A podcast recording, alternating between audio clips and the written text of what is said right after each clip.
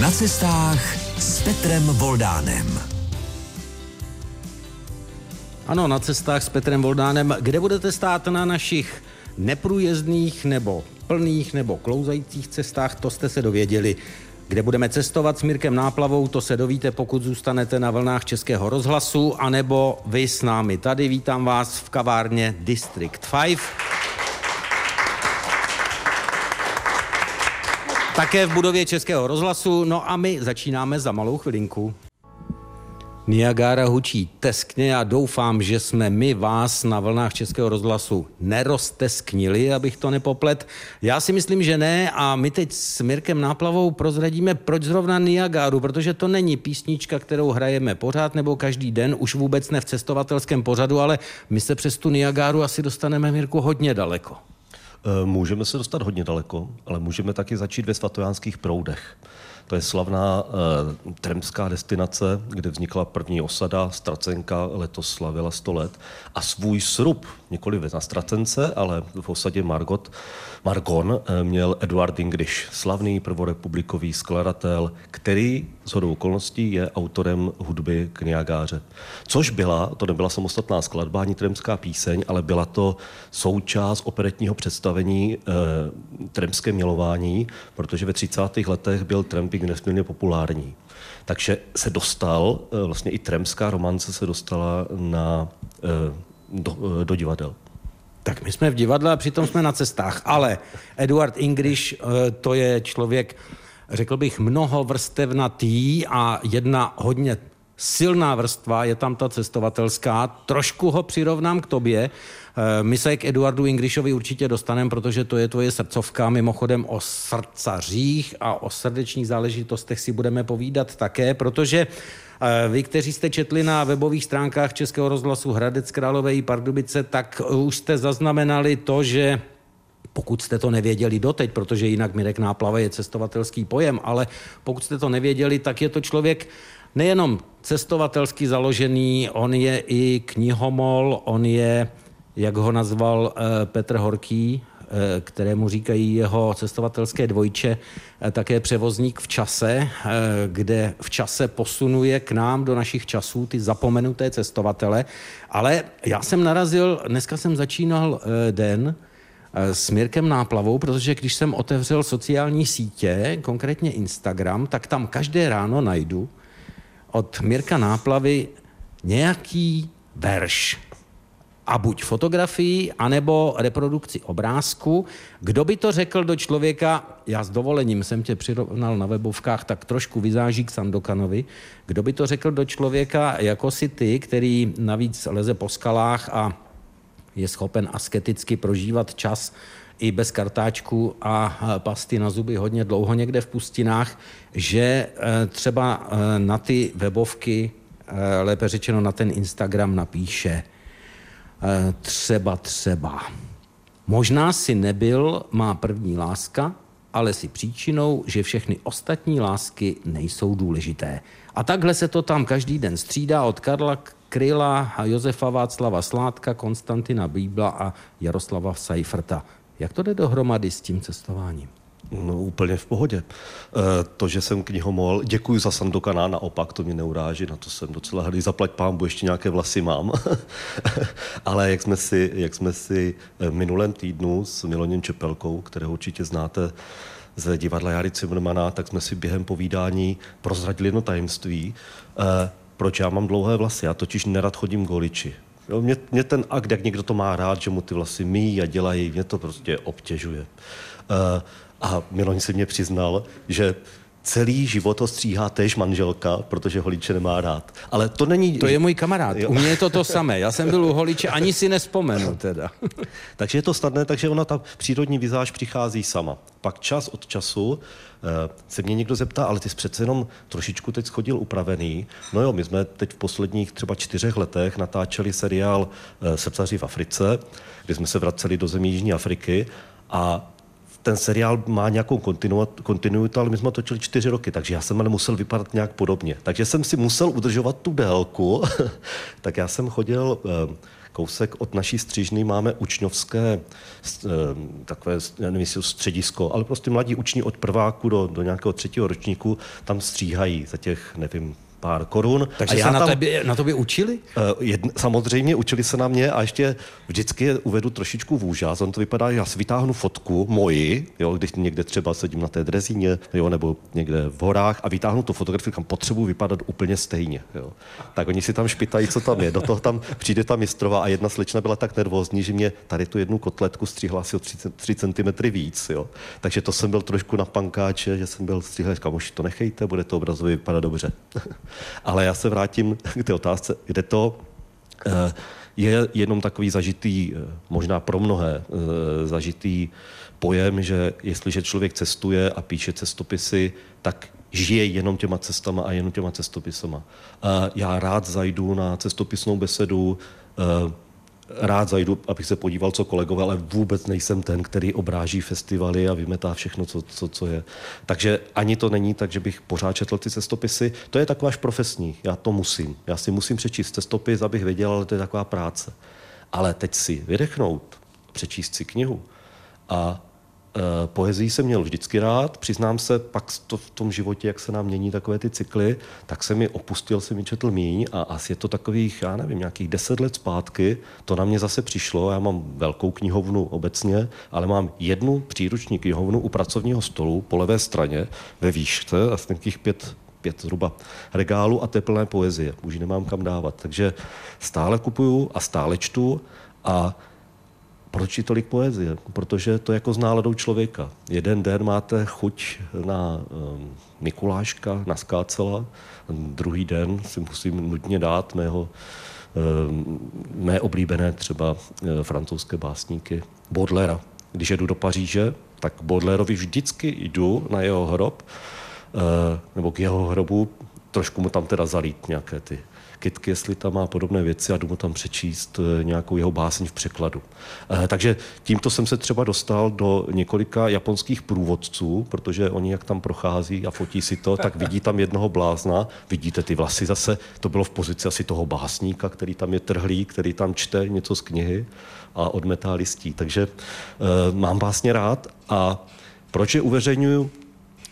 Je to nějakých už 120 dnů a co jsem to začal dělat pravidelně. Každé ráno se to snažím dělat. Samozřejmě někdy se to podaří dřív, někdy později, někdy je to taky v 00 čtyři minuty, protože ještě pracuju, nebo ve dvě hodiny, tak říkám výborně, tak to tam dám.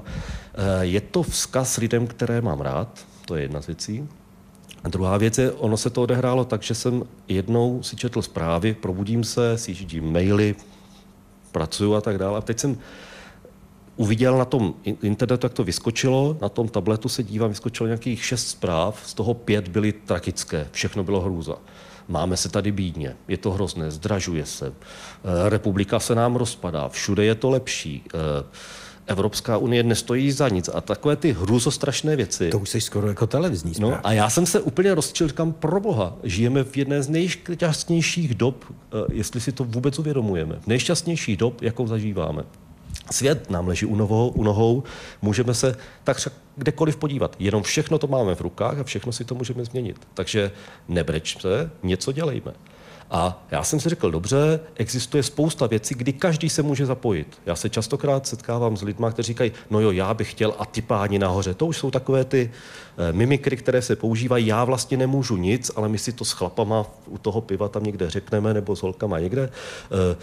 Tu republiku tam všichni řídí velmi dobře. A tak jsem si říkal, dobře, začnu tím počinem. Dneska ráno jsem si zrovna četl fantastickou báseň a já chci pro tu havlovskou dobrou náladu dát nějakou báseň.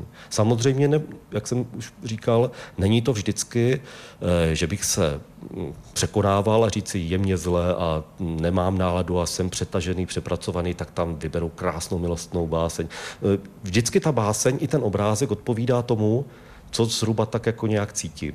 Což dneska, dneska jsem tam dal poměrně rozvernou uh, uh, báseň. Já, já ji pak po písničce ocituju. Jiří, Jiřího Žáčka. Takže to bylo, že mě bylo dobře a bylo to hezké a tak jsem si říkal, no tak uh, byl sníh, už tady není, tak se trošku jako zasmějeme. Takže je to pro mě osobní věc, je to vzkaz A je to ten příspěvek, a děkuju za to, že jsem to mohl tady říct veřejně, eh, i to, abych ty ostatní potěšil. A můžu říct, že ty lidi postupně i na tom Instagramu jako přiskakují, reagují a můžu říct, že mám i hezké reakce, že třeba po nějaké době tu a tam se někdo ozve a napíše e, s tvými básněmi, nebo, a to je důležité, není tam jediná má báseň. Já nejsem básník, netroufnu si to eh, psát, pořádku, to je něco jiného. Ale na básníka se vůbec necítím, takže jsou to všechno básně, které já si vytahuju a, a vybírám, takže je to takový výběr. A teď věřím, že na mě nevlítne osa, že publikuju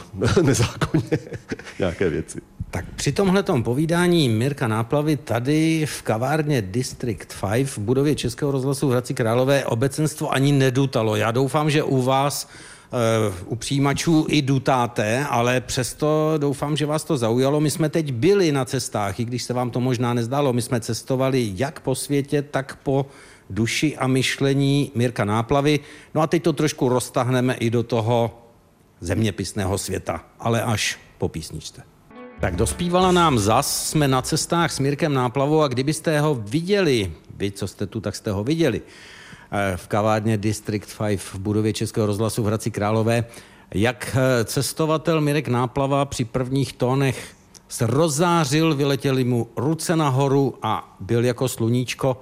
Ty asi máš rád zas. Mám je moc rád a já děkuji za to, no se to nestává velmi často, aby vám z rádia dali eh, možnost vybrat si tři, čtyři písně, abych poslal, že možná pustí. A já, když jsem přišel dneska, tak jsem, jsem říkal, poslal jsem, všechno přišlo, ale neříkejte mi, co budete pouštět, je to i pro mě překvapení. Takže díky za to, mám moc rád. Mám.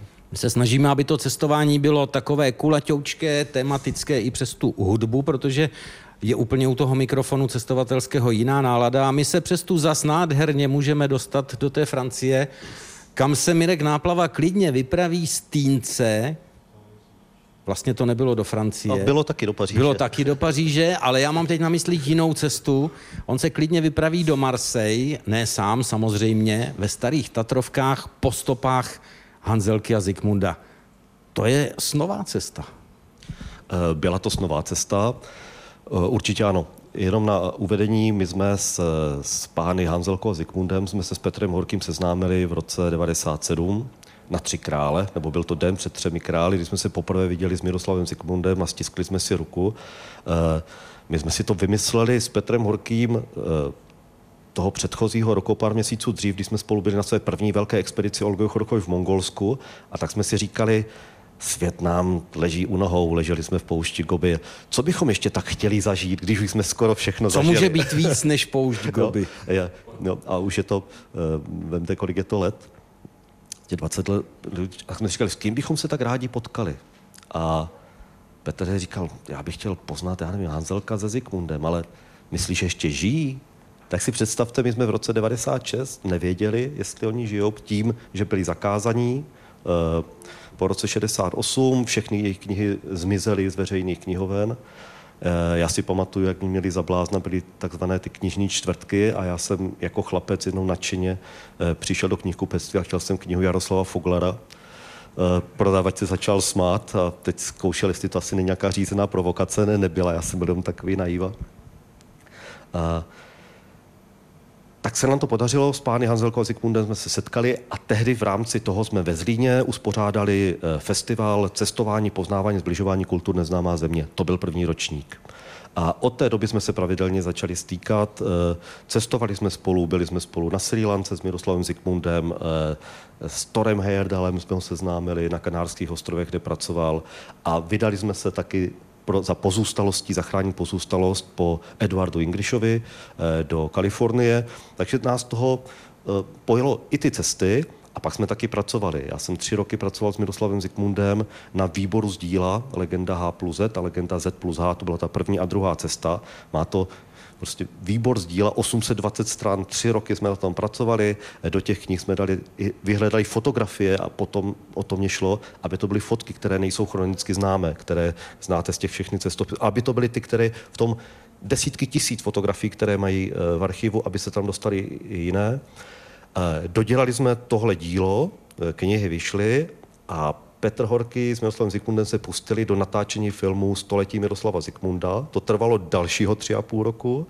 Eh, ten film, eh, jenom připomenu, eh, proběhl českými kiny neuvěřitelná, fantastická návštěvnost a dokonce Petr byl za, za ten film nominován na Českého lva. Vím, viděl jsem a je to opravdu, opravdu fantazie. A ten film byl odvysílán a teď my jsme seděli po tom všem, po tom díle a tak jsme si jenom říkali, přece jenom už je to, se vám může zdát, že je všechno hotové, ale z těch rozhovorů, z těch let, co jsme si povídali i za tu dobu, když já jsem s Miroslavem pracoval na tom uh, na tom výboru z díla, tak jsem měl plný deník zápisů, historek, které nikdy nebyly a které začínaly takovým tím. A víte, Mirku, že se to jsem vlastně nikomu neřekl? A to je zajímavé, teď jsem si na to vzpomněl a ani Petr do toho filmu spoustu věcí nedostal. Takže jsme, jsme dalšího tři a půl roku, byli skoro čtyři roky, pracovali na knižní podobě století Miroslava Zikmunda. Není to totéž, je tam spousta můžu říct, doposud neuveřejněných věcí. Já tady jenom řeknu takové, kdo tu knihu neznáte, jenom takové, eh, jak, jak se říká, jako tu třešničku, jenom abyste věděli, proč do toho jít. Věděli jste třeba, že Miroslav Zikmund s Jiřím Hanzelkou na druhou cestu nechtěli jet původně Tatrami, ale chtěli letět dvěmi letadly? protože měli cestu naplánovanou a chtěli začínat v Indonésii, v Austrálii a říkali si, no to auto nám na těch ostrovech úplně moc nebude. Jiří Hanzelka si piloťák udělal lítal pak třeba do Prahy s materiálem filmovým do zlínských ateliérů, kde taky bydleli a kde stříhali všechny svoje filmy. Eh, v Japonsku, když byli v roce 63, tak poslali z Japonska po té, co viděli, jak Japonsko se neuvěřitelně vzchopilo kam se dostalo ekonomicky po druhé světové válce, bylo demilitarizované, eh, tak došli na to, jaká výhoda by byla poloha Československa v rámci Evropy. Přišli s tím, že by to byl dokonalý nárazník mezi východem a západem a navrhli, aby Československo vyhlásilo neutralitu a budeme z toho ekonomicky mít se jenom dobře. Po těch letech, když se mi ten plán třeba vytáhl a v té knize ho popisujeme podstatně více, tak se Miroslav usmil, říkal, jasně, no byli jsme naivní, eh, nebyla šance jakými spolu, eh, jakýmkoliv způsobem se z toho dostat. A třeba to bylo i detektivní pátrání po těch letech, když jsme se o tom bavili, říkala, víte, Mirko, co bylo zajímavé? My jsme na to nikdy nedostali žádnou odpověď. Co tak zkusit se podívat do archívu? A já jsem se pustil do pátrání po archívech, oslovil jsem od Akademie věd, eh, prostě všechny archívy, které byly možné. A jediné, co se nám podařilo, oni se toho tak zalekli, jo, abych to vysvětlil. Jediné, co bylo, že to měl, eh, že to měl uh, tehdejší ústřední tajemník, že si to přečetl, opoznámkované a tím to zmizelo. To nikam, nikam nic. To je taky neuvěřitelná věc, protože to byla jedna z těch věcí, kdy se mohli vrátit a mohli okamžitě zavřít, ale a bylo.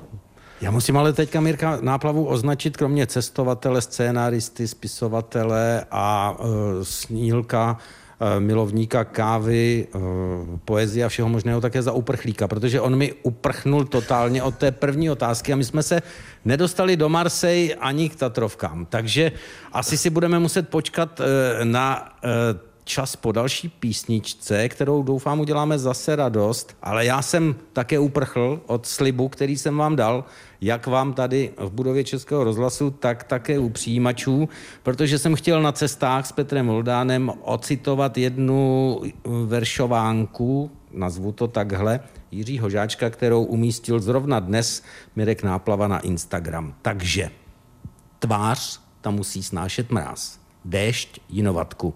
Za to ty si hovíš pěkně v teple, zadku. A hrajem.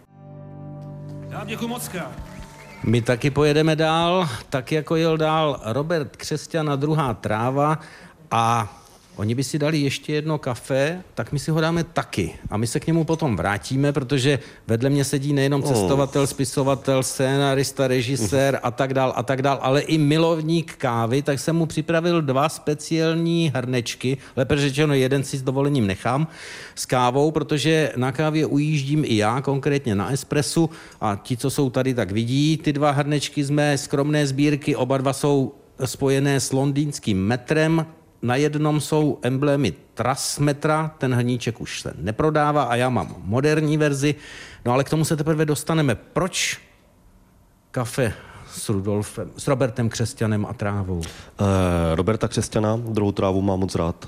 To je, navíc je to velký básník, není to jenom skladatel, ale to je eh, velký básník. Eh, a protože mám rád kávu, a já jsem tušil, že jsem, nebo vím to, že ty jsi taky kávomil, tak jsem si říkal, co jiného společně ke kávě si dát, než tady tu píseň. Takže děkuji za jednu radost i za tu druhou radost.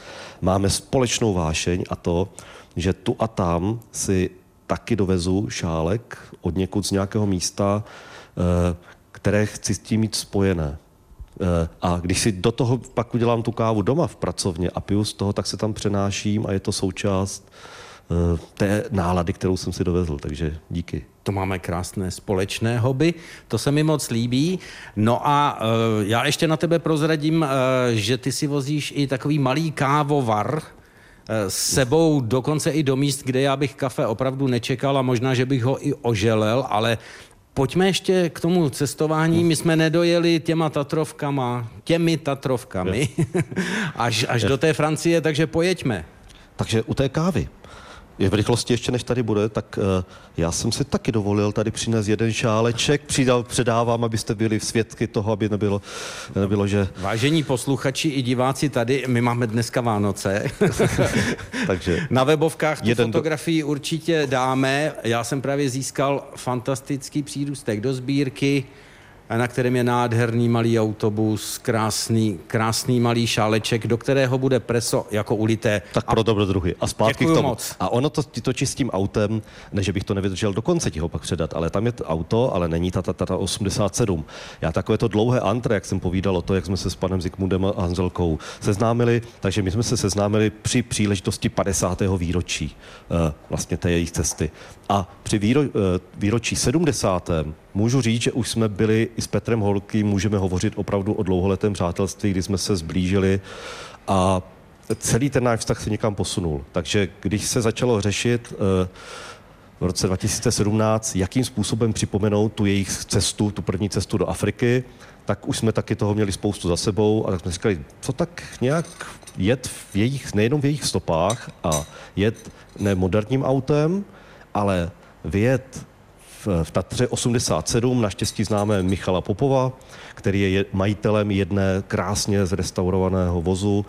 Eh, když jsme mu tento plán, známe si nějakou dobu, když jsme mu o tomto plánu řekli, tak byl nadšený a okamžitě říkal, kam pojedeme do Afriky. Čili bohužel za stolik času nemáme, ale chceme jet, eh, vyjet ze Zlína, pak v Praze přesně v ten den, kdy vyjížděli oni přesně na hodinu v těch 9 hodin do automotoklubu, pražského vyjedeme, stavili jsme se v Národním technickém muzeu, kde je vidění ta Tatra 87 a vyrazíme směr Marseille, starý přístav, kde se naloďovali a pak přeplouvali do Afriky.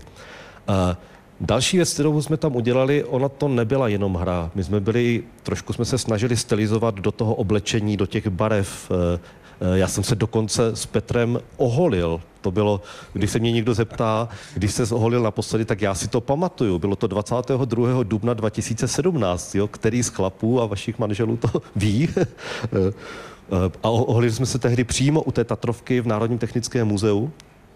Já jsem se tehdy dopustil omilu, protože jak se neholím, tak my jsme, byli, jsme si s Petrem rozhodili úkol, jak už to tak v životě bývá. A zatímco Petr pořídil tu pěnu a tu misku, tak já jsem měl na starosti pořídit žiletky.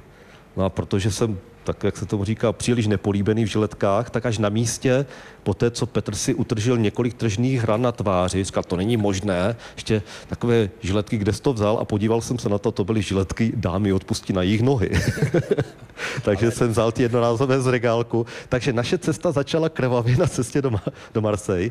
A teď už vážně, eh, taky jsme si řekli, že pojedeme lehce stylizovaní, ale taky bez GPSky. Eh, nebudeme hledat žádné ani v telefonu, ale budeme po cestě si kupovat mapy a pojedeme po té trase, kterou, nebo, a budeme se snažit jet po té trase, kterou byl Zikmund Hanzelka. To byla taková odpověď, kdy dneska spousta lidí a cestovatelů zase říká, no to byla doba, dneska už to dobrodružství neexistuje, to už všechno jako bylo omyl, přátelé. A tvrdím to i dnes. Zkuste, i dneska máme tu šanci. Jenom, prosím, zapomeňte. Zapomeňte na digitální fotoaparáty, zapomeňte na mobily, neberte si žádné navigace. Zkuste to chodit podle map. Eh, žádné hodinky, které vám spočítají, eh, ukážou výšku, tlak a navíc vám spočítají trasu. Rostný bod. Všechno, jako dneska všechno víte, jenom tyhle vymoženosti odsuňte a klidně fungujte. Další věc je, bylo taky jiné vybavení. Pro boha, dneska je to Goretexová bunda, nějaké jako boty super parádní. Eh, no tak běžte v těch kožených botách, lezte na ty kopce a zažijete úplně to tež, co zažili před náma naši předchůdci, třeba před těmi 20 lety. Vy jste ale zažili jednu věc, taky objevitelskou. Sice to vypadalo, že jedete po stopách Hanzelky a Zikmunda, takže tam je v podstatě jenom to najít spousta věcí daných. Ale vy jste našli i věc, o které... Věc. Místo, o kterém netušil ani ten člověk, kterého jste tam v podstatě objevili, kde vlastně on je. Takže kratince můžem. Ano, ano. Uh...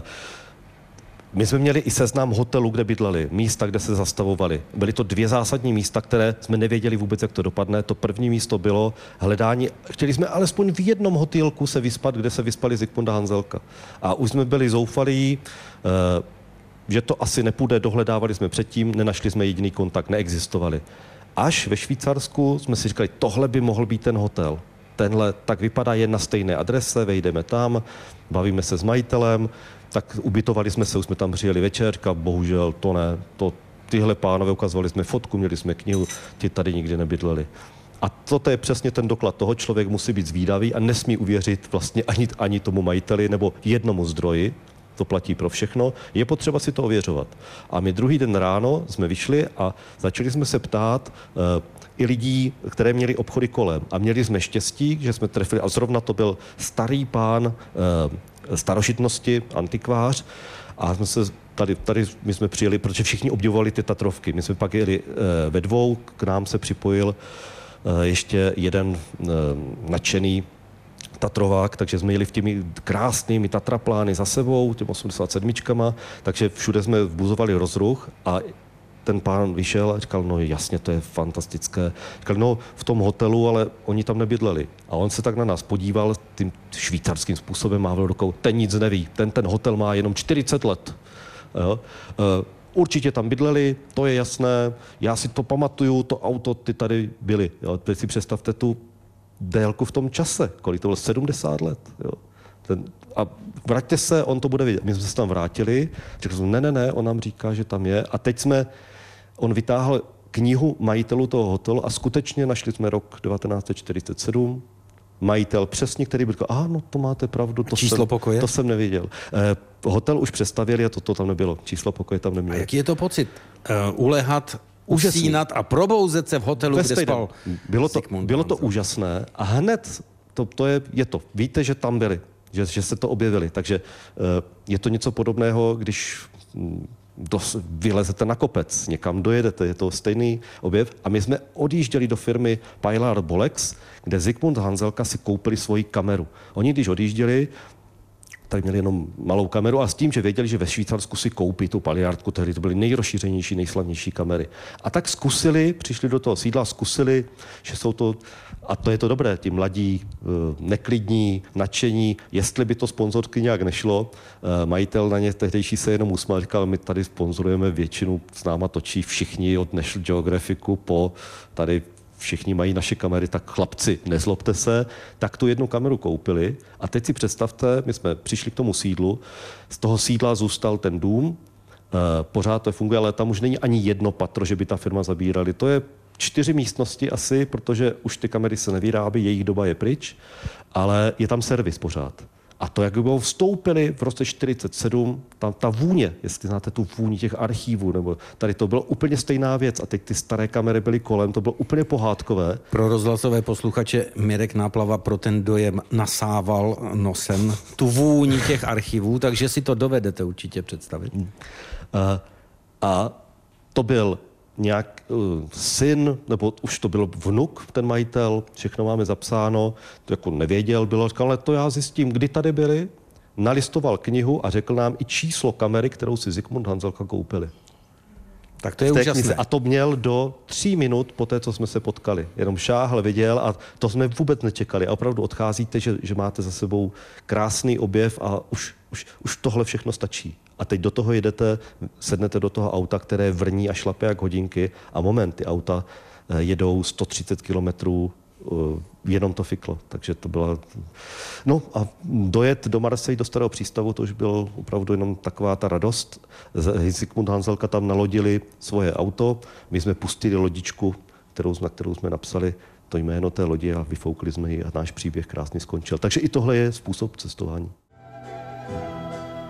My tu máme v našem improvizovaném studiu improvizované je proto, že je sice v budově Českého rozhlasu Hradec Králové, ale je zároveň v kavárně District 5. My tu máme naprostou cestovatelskou pohodu, kterou já teď možná trošku ještě rozbiju, protože já teď vyndám rekvizity, které normálně vozím ve svém, ve svém cestovatelském kufříku. Vy, co jenom posloucháte, tak teď byste viděli dva šílence, eh, cestovatele u mikrofonu. My máme na hlavách zvláštní klobouky, protože Mirek Náplava si z cest vozí také klobouky. Eh, důvod to má prý jednoduchý, že se vždycky někde bací do hlavy při své vysoké postavě, tak proto jsem zvolil takovéto rekvizity. No a pojďme na takový trošičku, řekněme tomu slovní ping-pong. Kolik zemí světa máš za sebou? Eh, vůbec nevím a teď to není, eh, že bych házel nějakou machra, nikdy jsem to nepočítal, ale já odpovím takhle. Moje nejoblíbenější destinace je návrat domů já se musím vracet. Eh, nejsem ten, který ehm, potřebuje trávit měsíc. Takhle, já musím být venku. Abych mohl odjet, potřebuji být doma. Jo, to je úplně jasné. Ale eh, při představě, že bych někde musel být rok a nemohl jsem se vrátit nebo někde, tak bych asi trpěl. Takže pro mě mm, všude, kam jedu, mám to rád. Někde víc, někde míň, ale doma je to asi nejvíc. Ty jsi srdcař, eh, takže srdeční záležitost, pokud jde o zemi, místo nebo téma? Eh, v rychlosti největší srdcovky. A teď nechci žádné zemi ublížit. A určitě na některé zapomenem. Eh, určitě ano, a je to spojené s příběhy, s knihama. Určitě Albánie, rozhodně Kuba, rozhodně Sri Lanka. Jo? No a rozhodně země Jižní Afriky, Africká republika. A teď bych mohl pokračovat, pojďme to zastavit. Zastavíme to, ale budeme se chytat dál na jiných rekvizitách. Miroslav Náplava, plavby sebevrahů. Heyerdahl a další a další, včetně Ingriše. Já se omlouvám, my jsme se k tomu Eduardu Ingrišovi nedostali. A já záměrně nebudu to téma odkrývat, protože to je neúctivé nechat si na něj pět minut v cestovatelské besedě. My se určitě v příštím roce já už slibuju jako Ježíšek, takže dárek bude na příští rok. Mirek Náplava doufám neodmítne další pozvání sem k nám a my se v jedné hodině budeme věnovat jenom tomu Ingrišovi, protože když je někdo skladatel, který napíše test či Niagara, když se někdo plaví eh, po světě, když někdo se zabývá operou a tak dál a tak dál, no tak to je člověk, který si to zaslouží a Mirek Náplava o něm ví strašnou spoustu věcí. Eh, takže pojďme, pojďme dál. Je, eh. jenom tady, kdo ho nezná, dvakrát přeplul Pacifik na balzovém vodoku Thor Heyerdahl. Eh, byl nominován na Oscar. Byl prohlášen za mrtvého a vstal z mrtvých. Eh, natočil mnoho fantastických filmů. A to jsou jenom takové. Byl to šéf-dirigent eh, peruánské filharmonie. Zahajoval televizní vysílání jako dirigent. Takže to je neuvěřitelný osud, to je žijící Jara Zimmerman. Eh, já se do dneška divím jenom, že Hollywood o něm nenatočil film, že se nikdo toho nechytil. Asi to čeká na Piranha Film, což je společnost Mirka Náplavy a Petra, Petra Horkého. Mimochodem, vyjdete po těch tématech jako pirani? Eh, rozhodně. Rozhodně. Eh, jeden náš kamarád říkal, eh, já když tak jezdím po světě, tak surfuji. To jsou surfaři. Jedou po těch vlnách a proplouvají. My, když někam se rozhodneme pro nějaké téma, a to se třeba týká konkrétně Kuby, kde jsme jezdili v průběhu pěti let, jsme tam byli každý rok, abychom tu zem mohli poznat, abychom mohli říct a viděli, a mohli posoudit nějaké uh, objektivní věci. Když jsme psali knihu Albánii, Albánie kráska se špatnou pověstí, tak jsme tam v průběhu sedmi let byli desetkrát. A pak teda si dovolím tvrdit a klidně se tady s kýmkoliv, nechci říct, budu hádat, ale budu polemizovat a diskutovat o věcech, které můžeme mít jiný názor, od historie po tu současnost, o tom, jak to v té dané zemi je. Uh, já mám takovou filozofii, že člověk, když se dostane někde poprvé, tak je úplně okouzlen. To je prvotní dech dech toho. Já jsem, pro mě je to, jaké tam vaří kafe, jak to servírují, co se tam jí, jak se kupují rohlíky, jak se tam zdraví, jaké jsou zhruba zvyky a do toho jsou nějaké baráky. Když tam přijedu po druhé, už vím, kam si na tu kávu chci jít, už vím, co mám rád, co nemám rád a můžu jít dál. A tohle se postupně skládá. E, takové ty příběhy a knihy stylu e, tři týdny v Polynézii a napíšu o tom 200 stránkovou knihu, bezvá, to je, netvrdím, že to nemůže být zábavná kniha. Jo, to je rozhodně zábavné čtení, můžete se dovědět spoustu historek, ale není to ta cestovatelská cestopisná literatura. E, pojďme dál. Co si určitě nezapomene vzít na cestu cestovatel e, Mirek Náplava a co vůbec nevozí, protože to je naprosto zbytečné? No, jednou se mi stalo, to se teda na sebe prozradím, e, věc, Přiznám se, balím se docela na poslední chvilku. Nejzásadnější je nabalit techniku, takové ty věci, mít, co člověk potřebuje, bez toho by to bylo špatné. A to poslední je balit ty svoje osobní věci. Takže jak to máte rozstříděno do těch tašek různě, no tak jsem se jednou přehmátl a místo naskládaného čistého prádla jsem si vzal prádlo, které jsem měl vysypat do prádelního koše, než jsem odjel. Takže, takže jsem musel rychle nakoupit nějaké čisté věci, protože po cestě nebylo kde si úplně vyprat. To se mi taky stalo. Takže je poměrně nepodstatné, jestli mám 15 triček nebo někde. Tohle je po mně poměrně úplně jedno. Člověk se někde vykoupe, vypere. Eh, co je zásadní, tak je určitě deník. Potřebuju kameru, potřebuju fotoaparát a vždycky sebou vezu knihu. Prostě bez knihy neudělám ani krok, protože ten moment, kdy si člověk udělá tu radost a v té nějaké volné chvilky, chvilce se začte, tak je to parádní. Když ta kniha souvisí třeba s tou zemí, s, s tím konkrétním místem, to je, to je jako takový už bonus. A už to tady bylo zmíněno, neudělám ani krok bez mé červené moka konvice, která už je dotřískaná a to je, to je ta odměna. To je, jak... Tu konvici skáču do řeči, omlouvám se, můžete vidět na některých fotografiích Mirka Náplavy. Pokud jsme ji tam my neměli, tak nám ji Mirek určitě pošle, protože to je, pro mě to je legendární konvice, která už procestovala světa tak, kdyby mohla vyprávět. To by byly příběhy. To, to by byly příběhy od výšek i dálek a já se klidně přirovnám. Znáte takový ten obrázek, když jde ten oslík, ten tvrdohalový oslík a má před sebou ten klacek s tou mrkví, tak já mám tu konvici, není to mrkev červená, ale červená konvice, kterou mám na zádech a těším se, když už jako plivete tu krev a už, říká, už to nedám a už je to je mě blbě a už je to vysoko a všechno mě bolí a prší a jste mokří. Ne, tam na konci, až přijdu, tak si uvařím tu kávu a všechno bude v pořádku a funguje to dokonale. Je potřeba se na to těšit i na cestách. Fantastické.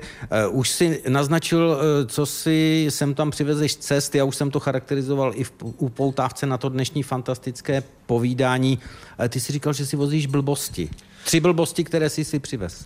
Blbosti, no takhle, blbok ne, klobouk není blbost, jo? to je pro mě, jde o život, jak se tluču do té hlavy, ale nekupuju si věci, jak někdo potřebuje třeba nějaké šípy, takové ty věci, připomínky, ale pro mě jsou to drobnosti. Například, když jsme zrovna přeletěli ten balónem ty Alpy, tak to byla, je to zátko čampaňského, který mě křtili, který mě polili a pak je k tomu takový krásný rituál, tak mám tu zátku. Takže já mám takové skladiště a já opět nedokážu, nedokážu říct, co by to mělo být, ale k tomu mám nějaké šálky třeba. E, jsou to úlomky třeba dřeva z nějakého rozcestníku a já přesně vím, Odkud to je? Odkud to je a šáhnu na to a každý ten kousíček má svůj příběh.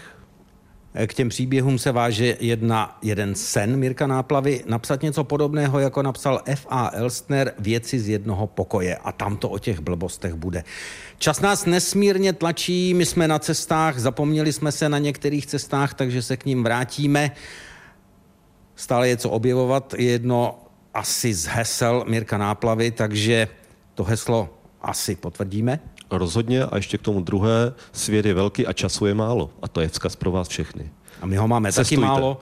Takže moc děkuji Mirkovi Náplavovi i vám, kteří jste přišli sem do kavárny District 5.